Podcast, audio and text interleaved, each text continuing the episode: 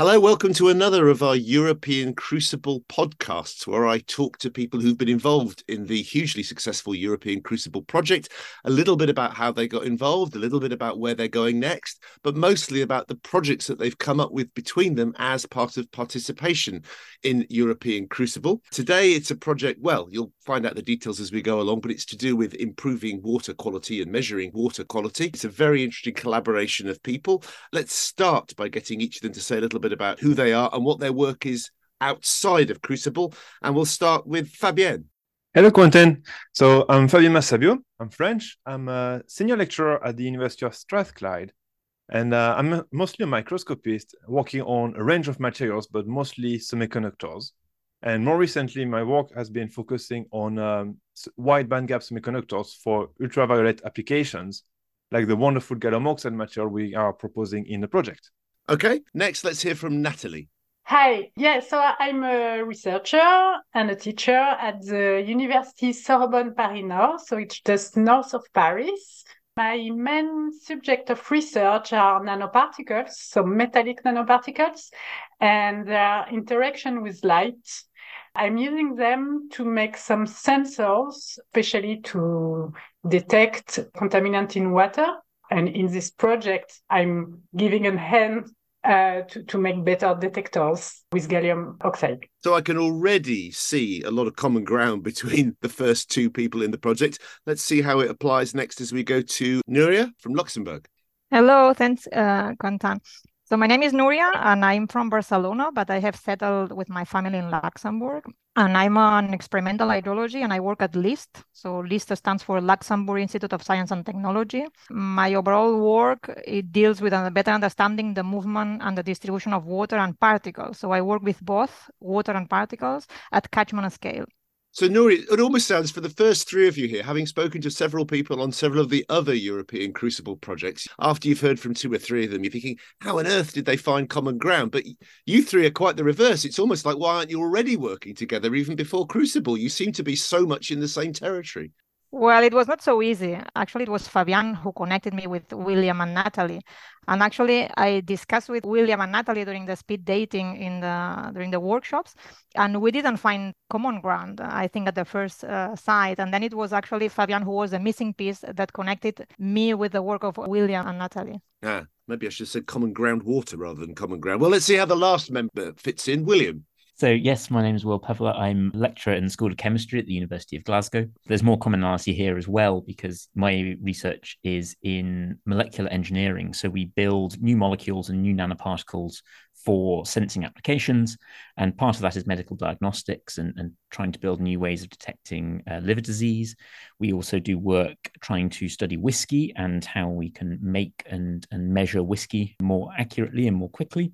And the third strand of that is also on, on water technologies and how we can measure the safety and the quality of water quickly and accurately with our molecules and our nanoparticles.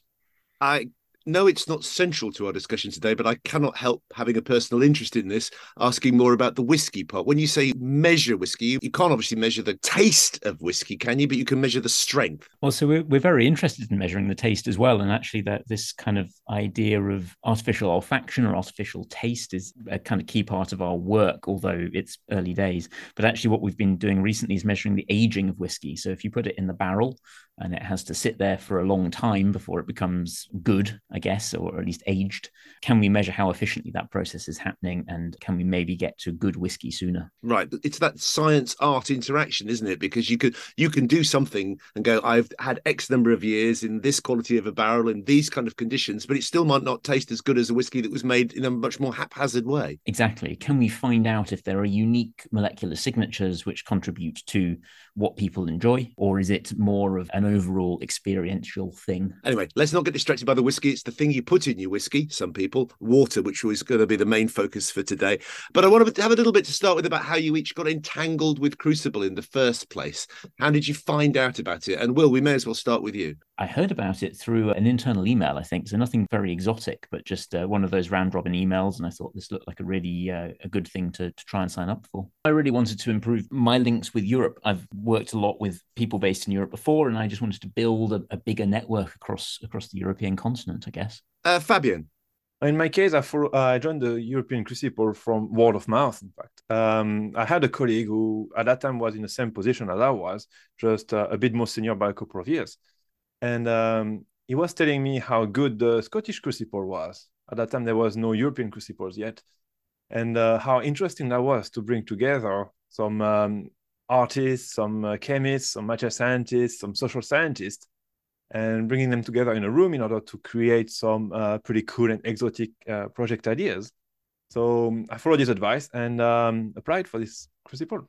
And hey, look where it's got you. Uh, Nuria, in my case, at that time, I was a junior PI of a project that was funded by the Luxembourg National Research Fund, and the coordinator of uh, of my program, she encouraged uh, all the junior PIs uh, funded through this scheme to apply, and that's how I learned about it. Okay, and finally, Nathalie. So I have a very good friend in University of Glasgow, and she had gone through the Scottish Crucible. She's that kind of good friend who told me applied and I applied. I must admit, I didn't know what I was applying for, but uh, I'm so happy that I applied. So happy, right. With hindsight, what was the biggest surprise? Because you all clearly had a bit of an idea what it was going to be like, except maybe Nathalie. But when you actually got there, what was the bit that you went, oh, I didn't know it was going to be like this? For me, it was we all applied pre COVID. And so actually, there was this big change when we sort of got our acceptance onto the scheme that actually there was a big rejig of how this whole thing was going to work and how were we going to network sort of more virtually in early 2020. And I think it was the same for the organisers as well. We have to say they were expecting it to be a physical face to face event. So it very much was a question of do we park this for several years until we're through COVID or do we try and do it online, which of course the latter succeeded. For me, what I was most surprised for it was how much people was engaged. I mean, everyone was uh, fully into it, and actually, it ran really smoothly. It was super well organized, and I think that the main goals were achieved, even if it was online. Fabien, mm, maybe being on a more pragmatic side, what was surprising me the most was, in fact, the, the speed dating. Um, that was a very, very uh, productive session, but at the same time, so hugely stressful because we had this two-hour session where we were meant to meet literally everyone and that meant two minute slots for discussing with each person. And uh, i did really like it but um, that was very very surprising and when it happened. It's one of the most daunting aspects isn't it nathalie? Because you beforehand you, you're suddenly told you're going to have to talk to everybody briefly snappily and interestingly and you're almost going to be judged because on the basis of that they might choose who's going to end up in the groups with you. But it seems to be a very efficient way of getting a lot of people to know a lot of things about a lot of different disciplines yeah, totally. Uh, I remember that when I had the schedule, so before the first meeting, I saw that the very first part was each of us had to present us in one slide, I think. I thought it will be so boring. I mean, I'm used to this kind of thing, and usually it's boring. And it was so much dynamic and exciting. It was really great. I think one of the power of this crucible is that one of the selection is based on the fact that people are curious and want to work with other discipline. So every one of us were like, okay, we are not from the same field, but let's learn about each other. And this was really great and interesting, really. Fabien, when did you begin to think not just that these might be people you want to work with, begin to focus on what the project would be? Uh, that was probably after the, the speed dating session, actually. Um, typically, after everyone got introduced to each other, I remember contacting Nuria, Nathalie, and Will, but all separately and for very different projects. For example, I was contacting Nuria in order to monitor water quality, and I also contacted Nathalie and Will, but for investigating how we could put nanoparticles on the material I'm investigating. So that's only towards the probably towards the end of the crucible, in fact, that we decided that how about we blend everything together and we combine all these uh, sub projects into one bigger project. And Nathalie, what was the goal when you actually began to realize what you're working on? What were you thinking, like, this is our objective? So I'm working on the interaction of light with nanoparticles, but visible light. And this idea of using nanoparticles to make sensors in the UV was something that, okay, I can go forward, and this could be something in my research, a natural evolution of my research. So, yes, I was happy to participate this project. And Nuria, was it quite quickly that gallium oxide became front and center? well, they all had to explain a lot of things before I could really understand how they were doing their work and how I could fit in. But I'm somehow the final user. So for them, it makes sense because I do use the existing sensors in the market. What I could bring is like the experience of somebody that uses it and what I miss, which are the shortcomings. And they are the ones that can improve the technology somehow. And Will, what is it you're trying to displace? What's out there now that this would be better than? So there are commercial units that do some of this kind of uh, optical spectroscopy underwater effectively. They tend to be very big, very expensive. You couldn't put tens or hundreds of them across a river catchment area to sort of monitor in lots of different places because it would just be too cumbersome. So I think what we're aiming at here is something small, low cost, miniaturized, using very, very robust technology that you can get out there and, and get lots and lots of measurements. And presumably, if you can get something that's cheap enough and reliable enough, other people will begin to find new uses for it that even you didn't anticipate yourselves. Exactly. I mean, I work with a lot of different spectroscopic detectors in my work, but they all tend to be based around one particular material, which is silicon. Um, and so, actually, this opportunity to work with a, a new detector and a new kind of range of light, i.e., up in the UV, is quite exciting. And there's huge applications for this beyond water, but that's where we've landed at to start with. Nathalie, take us through what the finished idea would be. What would this detector be able to do? So, first of all, it will be a, low cost detector, so something that is accessible to anyone. It will be something that is quite small and hand- handable. So it's possible to carry it everywhere uh, near the water. And the main idea was to work on the sensor itself. So all the CCD camera nowadays are made with a semiconducting system. So the idea of Fabien was to use gallium oxide. What we find in the literature is that when you add some nanoparticles to this gallium oxide, you can enhance the sensitivity of this sensor in the UV range. So the idea was to be able to make something low cost that you can handle and that you can go even further than the actual spectrometer that you can find in labs. And Will, is it a case of water quality good, water quality bad, or do you get the whole range of information? Is it monitoring that you have to do face to face, or is there telemetry involved as well? By working in the UV range, there's a particular set of uh, ions and particles that we're interested in detecting in the water. And Nuria can probably explain a little bit more, but we're, we're looking at nitrates, uh, we're looking at dissolved organic carbon, and we're looking at the, the scattering from actual particulate matter uh, in the water. And at the moment we haven't we haven't hooked telemetry up to these things yet because we're still at the proof of concept stage but absolutely that's where we'd like to get to is is these things are can operate remotely without being held or you could dip them over the side of a boat and be hanging onto it something flexible, but crucially very sensitive in the UV and, and into the near visible range um, to detect the sorts of things that, that need to be detected. So, is it thinking too big to imagine that you could one day have thousands of these things in every little stream and river everywhere so that you're constantly getting updates of water quality and you know immediately if there's been some sort of contaminant and probably what that contaminant is as well? That's what I would like, but whether that's realistic or not, I'll let the others decide. Nuria? Yeah, definitely. There are already currently these types of sensors in the market. What we are aiming to do is to optimize the technology. So ideally, we would aim to reduce the cost and the availability of these kind of sensors, and of course, uh, install it in as many places as possible, or even use them in water treatment plants, and as William said, in many other applications. Fabien, the potential of this seems enormous, but I'd also imagine you're not the only people working on this, are you? Hmm. Uh, well, probably no, actually. But um, one of the unique aspects of our project is, is still the fact that we we're working with gallium oxide, in fact, and um, because that material has been emerging only very recently, and only the first few years of development essentially have been focusing on proof of concept, how to grow the materials, and also feasibility study of devices, but always tested in the lab. And one of the I think strength of our project is essentially to test the capability of the material and also the suitability of nanoparticle enhancement with actual water samples. And by doing so, I think we're making good strides into um, pushing forward the technological readiness level of the technology. Can I add like maybe one of the competitive advantage that we could have if we manage to get funding is that we could we can do things in parallel. So in, on one hand we are developing the detector but on the other hand we can start prototyping because we are an interdisciplinary team. I think that was one thing that really came out of crucible and i was involved in a few different crucible projects but this is the one that's got the furthest because everyone was ready to go.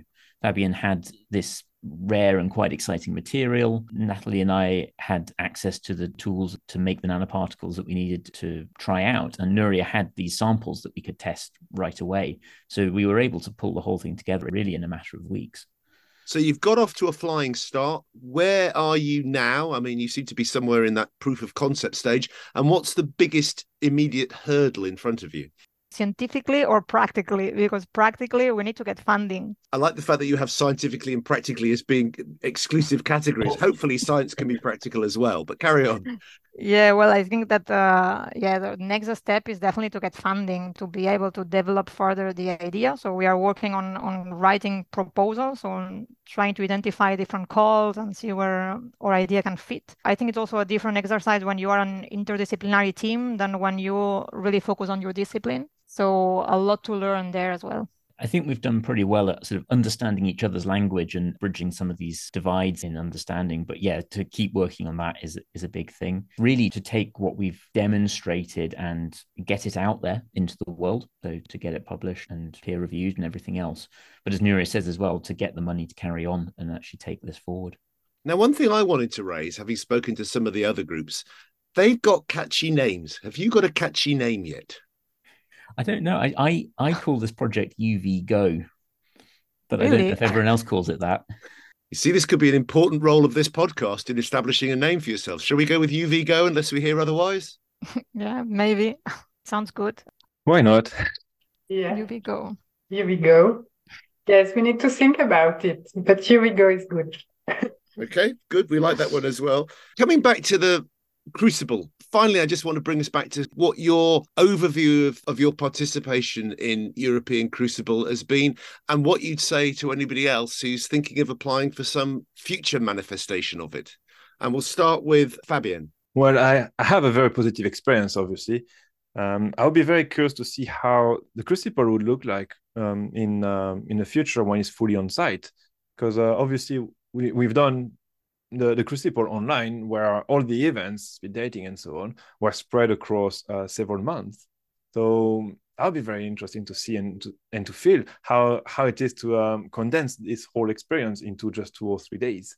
And um, yeah, in conclusion, I would strongly advocate that Crucible to any new researchers actually who is curious to investigate the remit of its research slightly outside of their own comfort zone. Nuria? Yeah, I, I agree. For me, it was a really good opportunity. I was really surprised and it was kind of a booster. So I was super excited after work and I had many ideas of collaboration and it was a really enriching experience. Maybe one of the reasons was that there were excellent researchers involved and it was impressive. And I think that it has given us the opportunity to collect proof of concept data. And this is something amazing because it's actually what you need if you want to get extra funding. And it also gave us the opportunity through the little project that we got afterwards to prove that we are a working team, that this is the most difficult part. So we met in a conference, we liked each other, and then we started with the project and we built little by little confidence. And I think that we are a working team now and you may be addressing a significant global challenge. I mean, that is a great achievement if you can get there. Definitely, it's exciting. I hope, uh, yeah, that uh, that in the future we can continue our research, and I, I think that we are all in the mindset that we want to stop until we get funding. Good. Will. I would hugely recommend the Crucible to every researcher. I did the Glasgow internal Crucible and then the European Crucible. And that meeting of different minds, I think, is you can learn so much from that. I think the other thing is a good opportunity to take a a day or two or a few days out of your day to day job and all the other concerns and really focus on research and networking and learning new things and learning new skills and that can be hugely valuable and very hard to find time for amongst everything else that we have to do all the, all the rest of the time. And it's also true, isn't it, sometimes that the very act of having to communicate about your research to people outside of your own immediate discipline can give you a fresh insight into what it is you're doing and what your challenges you face are. Yeah, absolutely. Trying to distill down what I do day to day into 30 words or less. It does make you focus and it does make you think about what's important. Don't think I didn't notice the use of the word distill there as well. You see, and nice to see it coming in. And Nathalie. Yeah, I agree with all what have been said. So this is an amazing experience. It's dedicated for mid-career researcher, and it's interesting because it means that you have already started to build something. But sometimes when you arrive at this stage of your career, you lack some international collaboration and it's quite difficult to meet other people. So this is a, a, brilliant opportunity and it really helped me to broaden my horizons uh, and to meet new people and to build this project. Have you managed to physically meet up, all of you? We have met up once in Glasgow and it was really great. I love this because we already knew each other. So suddenly to, to meet in person, it's like meeting someone that you have seen on TV and uh, suddenly you see everyone. So Fabien organized everything. Uh, we went to Loch Lomond really great experience. There are three new babies since this project started. This, I hope, isn't as a result of the meeting at Loch Lomond. No. Already celebrating some great results in their personal lives and looking on course to do so in their professional ones. That was the team which, as of this podcast, are collectively known as UVGO, namely Dr. Fabien Massabuau, microscopist and senior lecturer at the University of Strathclyde and now father of Aran and Aurélie, uh, Dr. William Peveler, lecturer in the School of Chemistry at the University of Glasgow, and now dad of Zoe. So Aran, Aurélie, Zoe, that's an A to Z of babies. We also heard from Dr. Nuria Martinez Carreras from Barcelona, but based at the Luxembourg Institute of Science and Technology, and Dr. Nathalie Lidji Guigui, nanoparticle researcher and teacher at the University Sorbonne, Paris North. Hope you found that illuminating, insightful, and as clear as the water that gets top results in UVGO's testing. If you did, there are four other podcasts in this series, so go seek them out.